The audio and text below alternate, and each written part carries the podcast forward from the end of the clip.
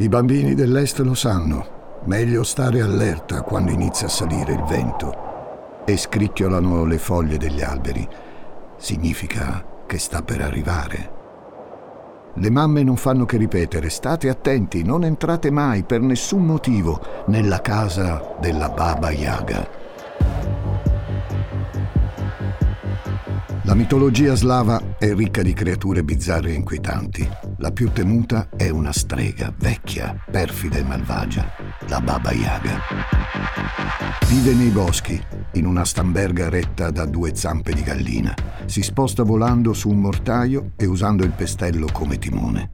Ha i capelli scarmigliati, le gambe ossute e un orripilante naso adunco. Esistono versioni diverse di questo personaggio nelle favole dell'Est, ma ci sono due elementi che la caratterizzano sempre, la volubilità e la golosità. La strega è piuttosto capricciosa e ha una duplice natura, quella da ausiliaria e quella da carnefice. Il trattamento che riserva ai suoi ospiti è mutevole Può uccidere subito i malcapitati che bussano alla sua porta o renderli succubi schiavi per l'eternità. Altre volte invece, se riconosce nella persona che ha di fronte abbastanza virtù e purezza di cuore, può rivelarsi una saggia consigliera e assisterla coi suoi poteri. Baba Yaga poi è particolarmente ghiotta e il suo appetito è insaziabile. Nel forno rosolano ininterrottamente le prelibatezze più rare e gustose, soprattutto bambini, che per questo la temono. Anche gli adulti però dovrebbero averne paura.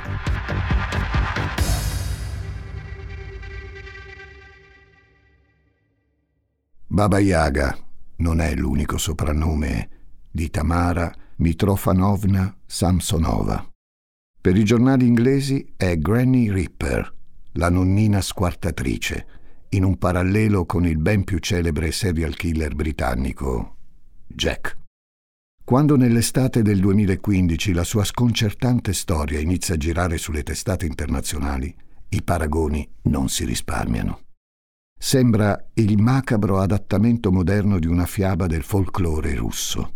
Ma, come ormai abbiamo imparato bene, la realtà supera sempre anche la più crudele fantasia. Sono Francesco Migliaccio. Benvenuti a un nuovo episodio di Demoni Urbani.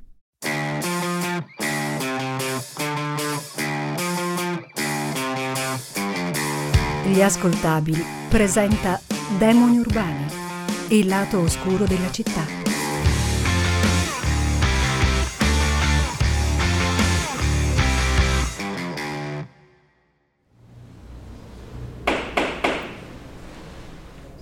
Aspettavo da oltre dieci anni di ritrovarmi qui. Ho fatto tutto deliberatamente. Con questa morte ho chiuso il capitolo. È lei che decide, vostro onore. Io merito di essere punita. Merito di essere punita. Queste le parole con cui la sessantottenne Tamara Samsonova dal banco degli imputati si rivolge al giudice. In una fosa giornata d'agosto del 2015. Sì, d'estate fa caldo anche a San Pietroburgo. La donna è accusata del truce omicidio dell'amica e vicina di casa Valentina Nikolaevna Ulanova, in seguito al ritrovamento del suo cadavere mutilato. Questa accusa è solo la punta di un iceberg che sta per sciogliersi in questa torbida estate russa. Quello che ancora non emerge dall'acqua in quell'aula di tribunale nessuno può nemmeno immaginarlo.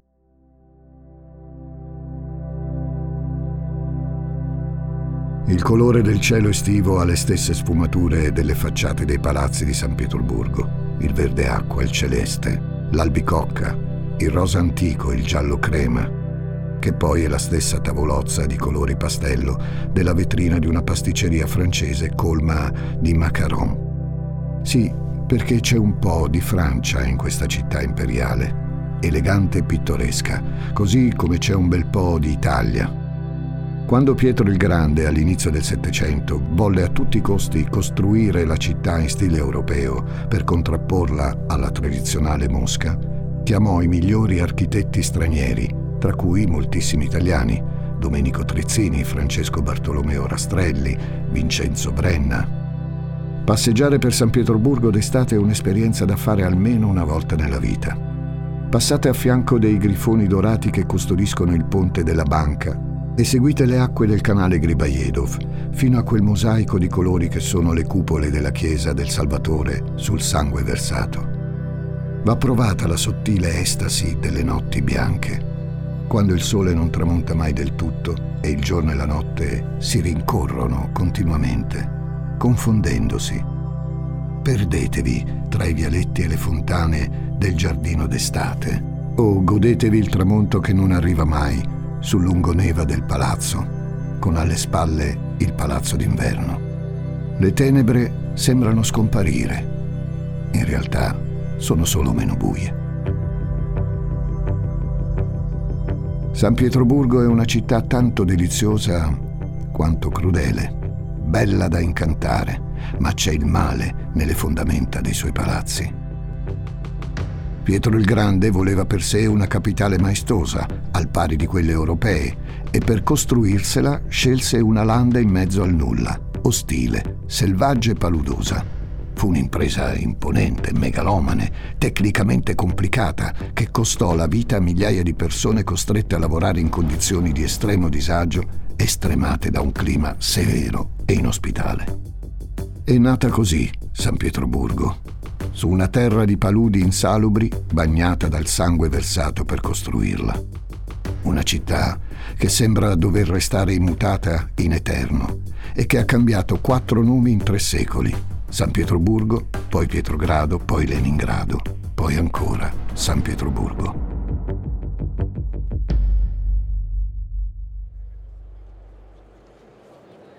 Non lasciamo però che le origini cruente e la storia travagliata della città ci tolgano il piacere di una passeggiata lungo la sua via più famosa, la prospettiva Nevsky di oggi. È un susseguirsi di stili architettonici, negozi e ristoranti pieni di gente. Ci vuole un'ora circa per percorrerla tutta a piedi, sempre dritto, partendo dalla piazza infinita su cui si affaccia l'Ermitage, fino alle mura del monastero Nevsky, dove molti Romanov hanno ricevuto la loro educazione. A metà strada, in una traversa della prospettiva, fa capolino la lussuosa facciata del 5 Stelle Grand Hotel Europe. È qui che Tamara ha lavorato per anni, come dipendente di un tour operator interno all'albergo. Ogni giorno raggiungeva il suo posto di lavoro partendo dal numero 4 di via Dimitrova, una strada senza troppo carattere della zona sud della città. Ma è qui il brillante cuore pastello di San Pietroburgo, il luogo cui Tamara sente di appartenere di diritto, anche se a fine turno deve tornarsene nel suo quartiere di casermoni popolari grigi e beige slavato, dove le forme più pittoresche sono quelle tre giostrine nel parco giochi di fronte a casa. Tamara Samsonova viene da Ujur, una cittadina sperduta nella Siberia meridionale dove è nata nel 1947. Finito il liceo, va a Mosca per frequentare la facoltà di lingue. Dopo la laurea si trasferisce a San Pietroburgo, allora a Leningrado. Incontra Alexei Samsonov e lo sposa. Nel 1971 la giovane coppia acquista un appartamento in via Dimitrova 4, una strada come tante ai bordi della città, che negli anni si andrà a riempire di costruzioni e complessi abitativi un posto tranquillo dove gli sposini hanno scelto di costruire il loro futuro, una vita insieme, finché morte non li separi. Il futuro, lo sposo, non lo vedrà fino in fondo. Nel 2000 Alexei scompare nel nulla. Tamara, disperata, fa appello alla polizia, ma ogni ricerca risulta vana. Senza un cadavere, il caso viene chiuso dopo qualche settimana presumendo un allontanamento volontario dell'uomo. Tamara sostiene e conferma questa ipotesi, dichiarando di sospettare da tempo che il marito avesse un amante e che nel momento in cui l'ha messo alle strette perché confessasse, Lui poco dopo se n'è andato senza più tornare. È una faccenda triste, certo, ma sono cose che capitano. I mariti abbandonano le mogli, se ne vanno senza dare troppe spiegazioni. Succede in Russia e nel resto del mondo. Nessuno si insospettisce troppo. Al massimo prova pietà per quella donna di mezza età rimasta sola.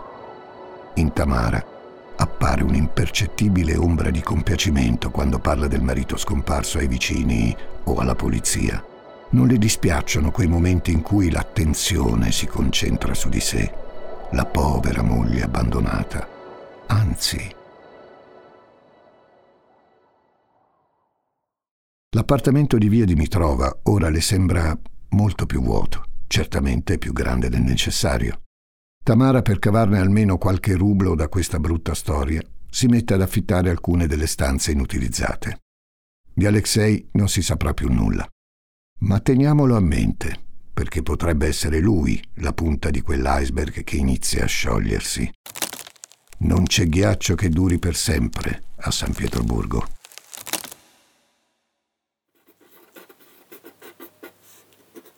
Sono uscito a prendere dei pomodori, sbrigato un po' di faccende in casa e fatto delle telefonate. Ho comprato il caffè, non ho mangiato. Oggi è una brutta giornata. Ho dormito male. Mi sono svegliata alle due di notte.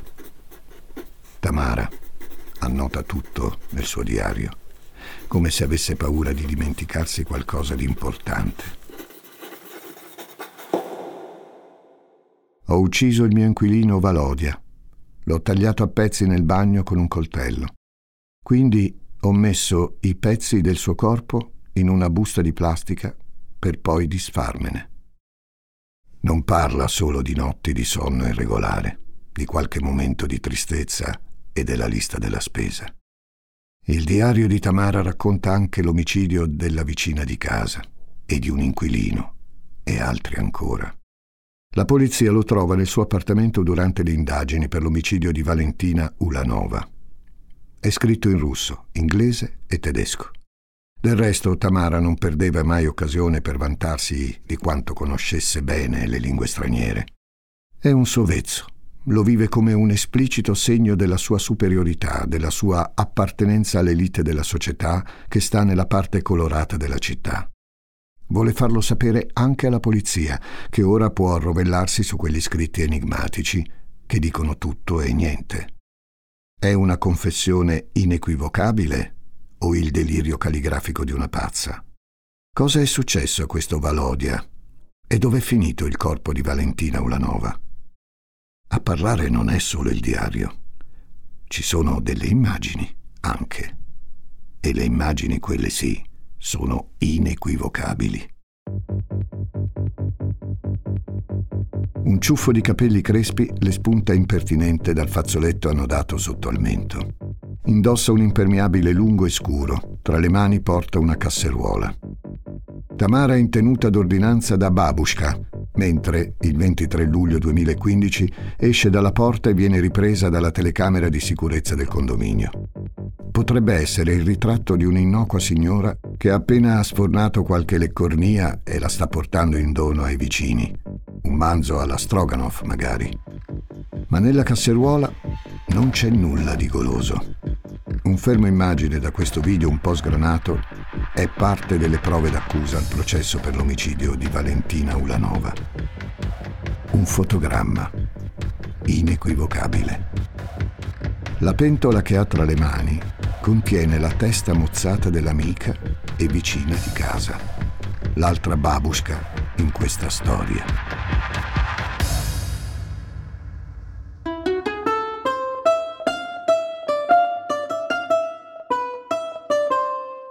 In Russia la babushka è un'istituzione.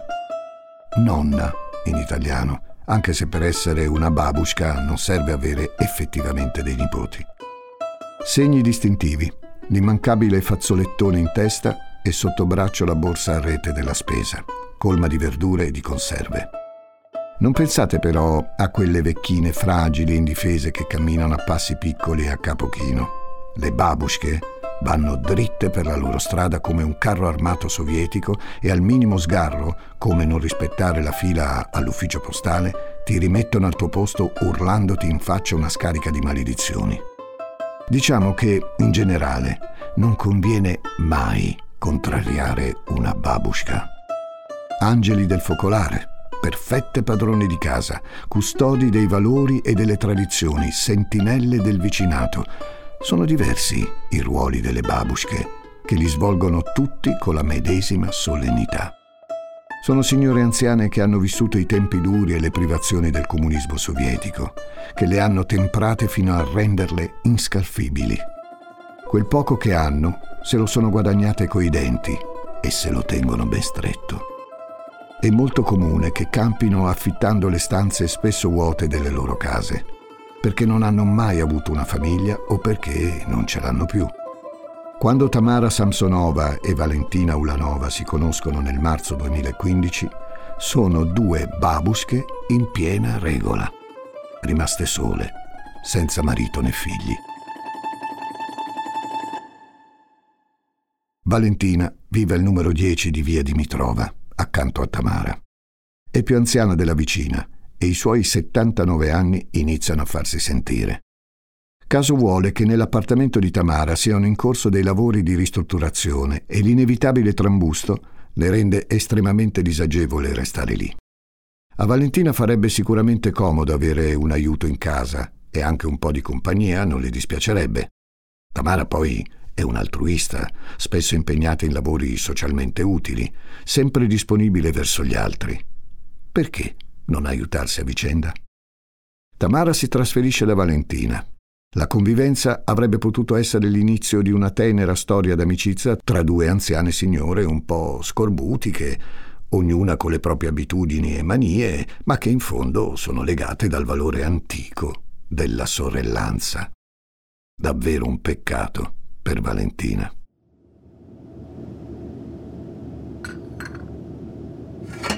Tazzine da tè lavate male.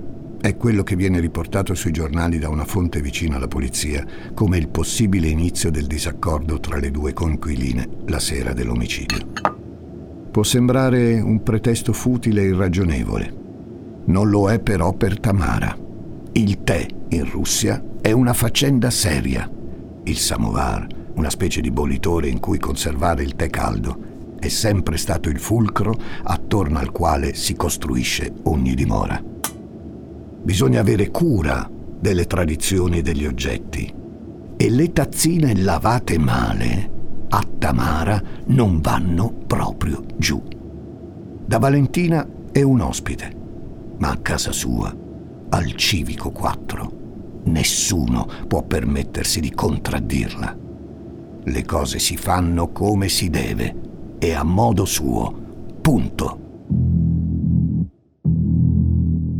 Era andata così anche nel novembre del 2000 con Valodia, l'inquilino citato nel diario. Ve l'ho detto prima, meglio non indisporre una babushka, soprattutto una come Tamara. Lei, per esempio, non sopporta sopraffazioni di alcun genere.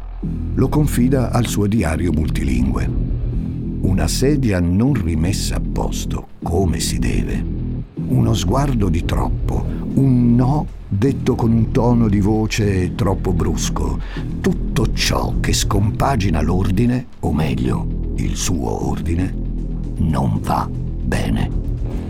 Chi rompe un bicchiere, una tazzina, l'ordine, paga, merita di essere punito.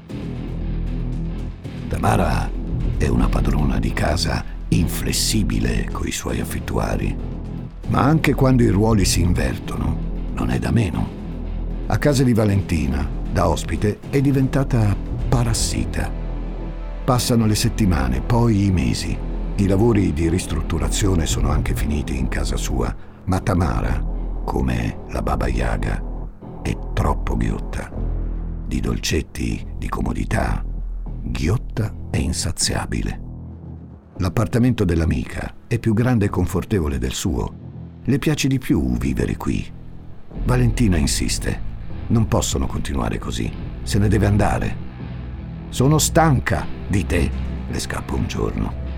Eh, avrebbe fatto meglio a tenersele in gola quelle parole e a non ferire l'orgoglio malato e l'ego smisurato della sua ospite, per cui il mondo gira solo in un verso, attorno a lei. Tamara finge di non sentire e rimane irremovibile. Non si vuole schiodare, nonostante l'insistenza della legittima padrona di casa. Che fare? Meglio dimenticare la faccenda delle tazzine lavate male e riconciliarsi davanti a una bella insalata olivier, quella che noi chiamiamo insalata russa, il piatto preferito di Valentina. Il 23 luglio 2015 Tamara pianifica minuziosamente la cena e si procura gli ingredienti per l'insalata. È una coccola culinaria, un gesto di affettuosa attenzione, da amica premurosa. Deve essere tutto perfetto. Tamara tira fuori la tovaglia buona. I tovaglioli stasera possono essere quelli coordinati, in tessuto, invece dei soliti due veli di carta scadente. Passa alla cucina, dove si arma di coltello, ciotola e tagliere. Le patate e le carote vanno sbollentate il giusto tempo perché mantengano compattezza. Tamara le sminuzza con cura e precisione in tocchetti regolari. Ecco la sua ricetta per la vera insalata Olivier. 4 patate, 3 carote, 4 uova, 300 g di salame russo, ma va bene anche un'altra proteina, come del pollo, 3 cetrioli sott'aceto, una cipolla, 200 g di piselli, maionese, sale, pepe, 50 pillole di fenazepam o un'altra benzodiazepina a vostra scelta. La cena è servita. Valentina crolla stordita sul pavimento della cucina. Il fenazepam ha fatto effetto. Con l'amica Tamara ha in comune l'ingordigia di golosità. Non ha resistito all'insalata Olivier e ne ha divorato una bella porzione, mentre un farmacista di Pushkin, cittadina a sud di San Pietroburgo, non ha resistito ai regalini e alle lusinghe della Samsonova che l'ha convinto a fornirle lo psicofarmaco senza alcuna prescrizione medica. Tamara è libera di dare sfogo ai suoi capricci. È lei, ora, la padrona di casa, e le cose si possono finalmente fare a modo suo.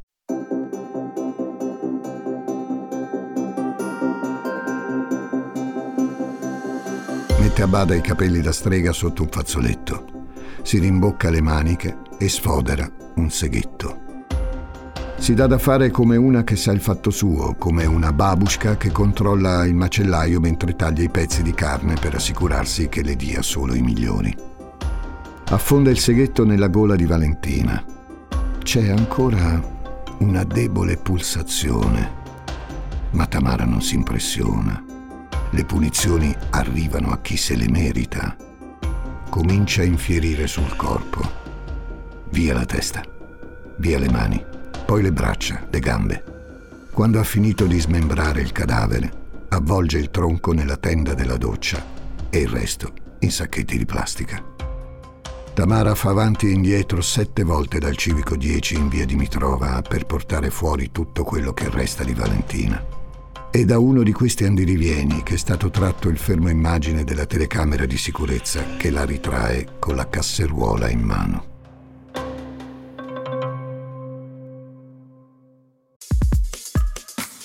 Ciao, sono intelligenza artificiale. Per gli amici AI. Cecilia Zagarrigo mi ha invitato a confrontarmi con Elisa Nicoli, Andrea Grieco, Marco Dixi e tanti altri famosi divulgatori. Gli ruberò il lavoro? Scopritelo ascoltando Intelligenza Reale. Il 26 luglio un passante ritrova i resti di Valentina Ulanova.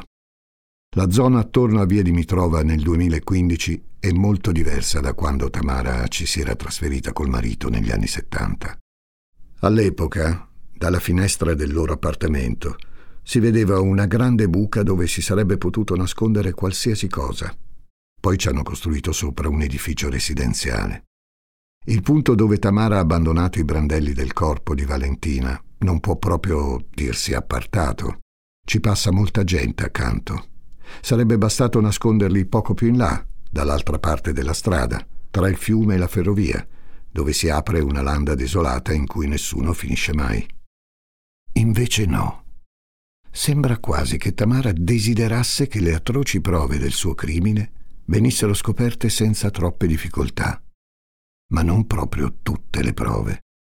Bisogna lasciare un pizzico di mistero per rendersi intriganti e non far calare l'interesse del pubblico. Nessuno troverà mai la testa di Valentina e Tamara si ostinerà a non rivelare dove l'abbia nascosta. Il 27 luglio 2015 è Tamara ad aprire la porta dell'appartamento del 10 di via Dimitrova alla polizia. Lo aveva previsto.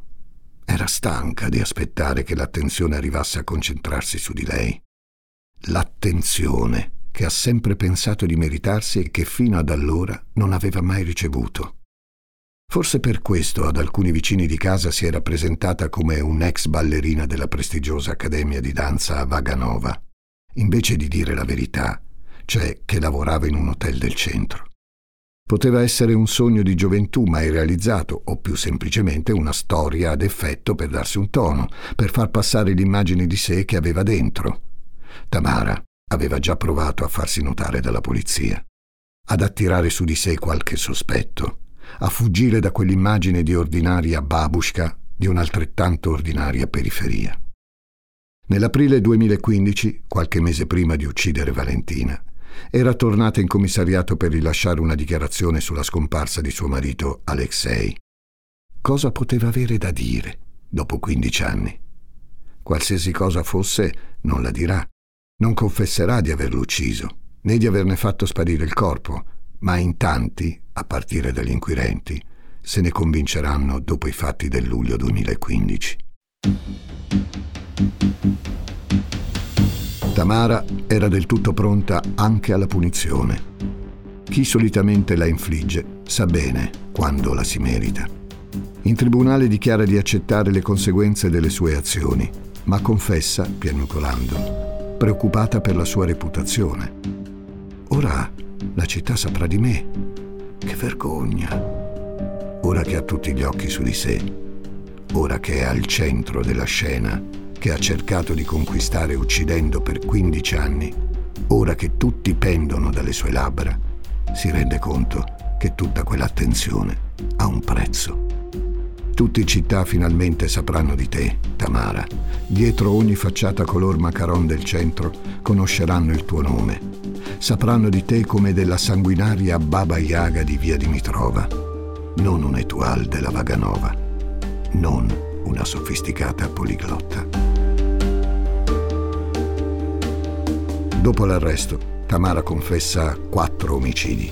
Afferma di aver ucciso, oltre a Valentina Ulanova, altri tre suoi inquilini, in un periodo di circa 15 anni. Poco dopo ritratta, confermando solo due delitti e dicendo di essersi inventata gli altri. Per gli inquirenti è difficile stare al gioco di Tamara, capire cosa è vero e cosa è falso, cos'è confessione e cosa delirio. Il comportamento bizzarro della donna in tribunale poi non aiuta di certo.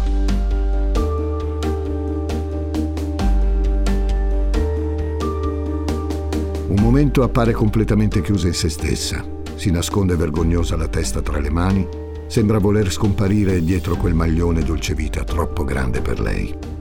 Un attimo dopo i suoi piccoli occhi neri scintillano, raddrizza con orgoglio la schiena e addirittura flirta maliziosamente con la gente in aula che riesce a raggiungere con lo sguardo, ammiccando e ravvivandosi i ricci crespi tinti di un rosso ormai sbiadito.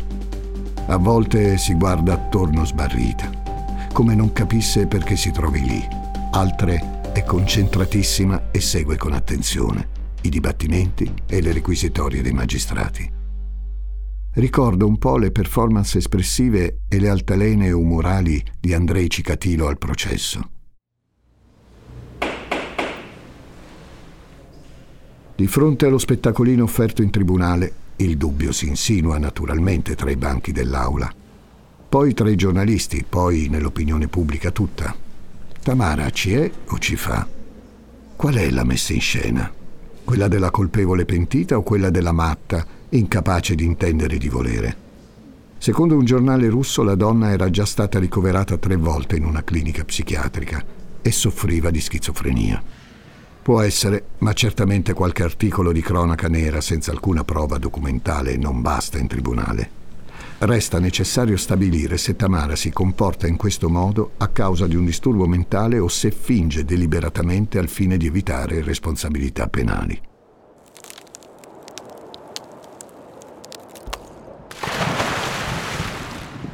L'iceberg si è sciolto.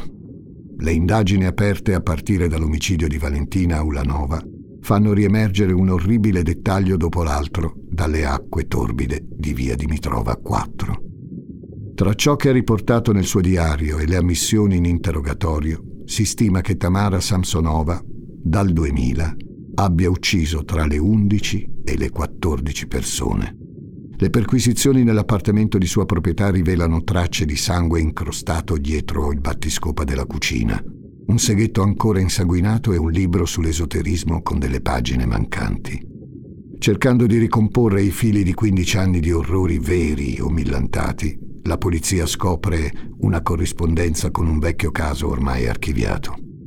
Quelle stesse pagine strappate erano state ritrovate nel 2003 tra i brandelli del cadavere di un uomo rinvenuti nello stesso quartiere della Samsonova. Ora sappiamo che era un suo inquilino, che il 6 settembre 2003 hanno avuto un diverbio e che è stata lei ad ucciderlo e a occultarne il corpo. La polizia non esclude il cannibalismo. Faceva a pezzi le vittime per cucinarle. Eh, perché altrimenti mancavano gli organi interni dei cadaveri. I titoli a effetto sui giornali non mancano. Improvvisamente chiunque in via Dimitrova ha da dire la sua. E allora Tamara non solo mangiava la carne delle sue vittime, ma usava i loro organi per compiere riti esoterici. Rispunta anche il terribile nome di Andrei Cicatilo, il principe nero dei serial killer che aveva accompagnato la fine dell'Unione Sovietica con almeno 50 omicidi raccapriccianti e la cui incredibile storia vi ho già raccontato. Una vicina sostiene che Tamara fosse ossessionata da lui, che studiasse attentamente la sua opera criminale e il suo modo di agire.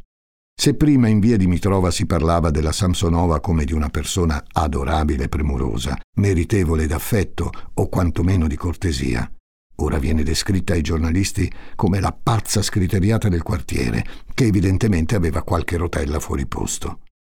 La brama di stare al centro della scena sembra essere assai diffusa tra gli inquilini dei condomini grigi e beige di quella strada che vive il suo momento inaspettato di notorietà.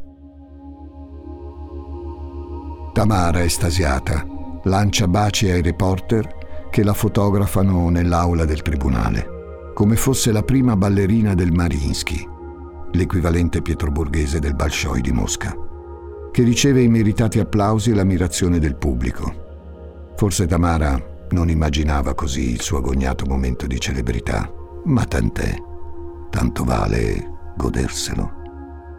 Il 26 novembre 2016 arrivano gli esiti della perizia psichiatrica. Tamara Samsonova viene dichiarato un pericolo per se stessa e per la società.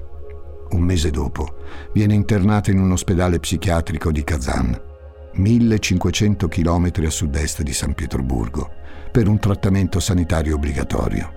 Da allora non è mai uscita.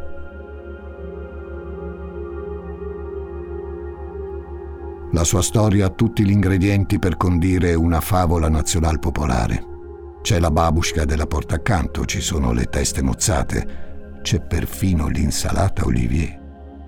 Nessuno nei media si è curato troppo di approfondire le ragioni del suo comportamento criminale, preferendo descrivere i dettagli macabri degli omicidi ed evidenziare i contorni immaginifici della vicenda. Cosa abbia spinto Tamara a uccidere forse è sempre stato scritto lì, tra le pagine di quel suo diario tanto criptico. Forse è dissolto in tutto ciò che non sappiamo del suo passato e forse e anche in quel suo languorino incessante, in quella fame atavica di dolce, di comodo, di rivalsa. Perché alla fine, al di là della suscettibilità e della smania di attenzioni, Tamara voleva solo la sua fetta di torta e di benessere. Quando viene messa nel centro di detenzione preventiva in attesa della condanna, fa sapere alla gente tramite il suo avvocato che lì non possiede niente, ma vorrebbe comunque regalarsi qualcosa di goloso. Perciò lancia un appello affinché qualcuno le porti dei dolci. Interrogata sul movente dell'omicidio di Valentina Ulanova, Tamara racconta la storia delle tazzine da tè, dell'umiliazione ricevuta, ma accenna anche a ragioni decisamente più pragmatiche. Fatta fuori Valentina, Tamara si sarebbe potuta godere in pace il suo bell'appartamento per almeno cinque mesi, prima che i parenti venissero a reclamarlo. Rimangono tanti misteri nella storia di questa nonnina inquietante uno su tutti. Se è più stupida o molto più intelligente di quanto ci abbia fatto credere. Tamara ci è o ci fa? Demoni urbani, i mostri sono tra noi è il titolo del volume che Demoni urbani dedica al male che non ti aspetti, quello che ti sorprende e ti lascia senza fiato. È scritto da Giuseppe Paternò Raddusa e vi aspetta in libreria edito da Sperling e Kupfer. Leggendolo, sono certo che proverete la sensazione di ascoltare la mia voce.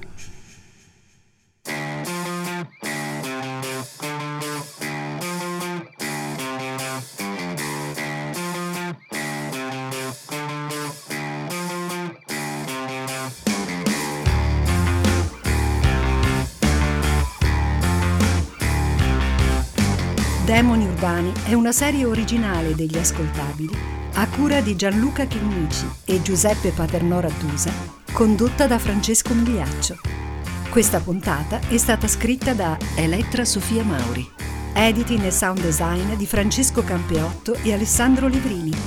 Prodotto da Giacomo Zito e Ilaria Villani in esclusiva per Spotify.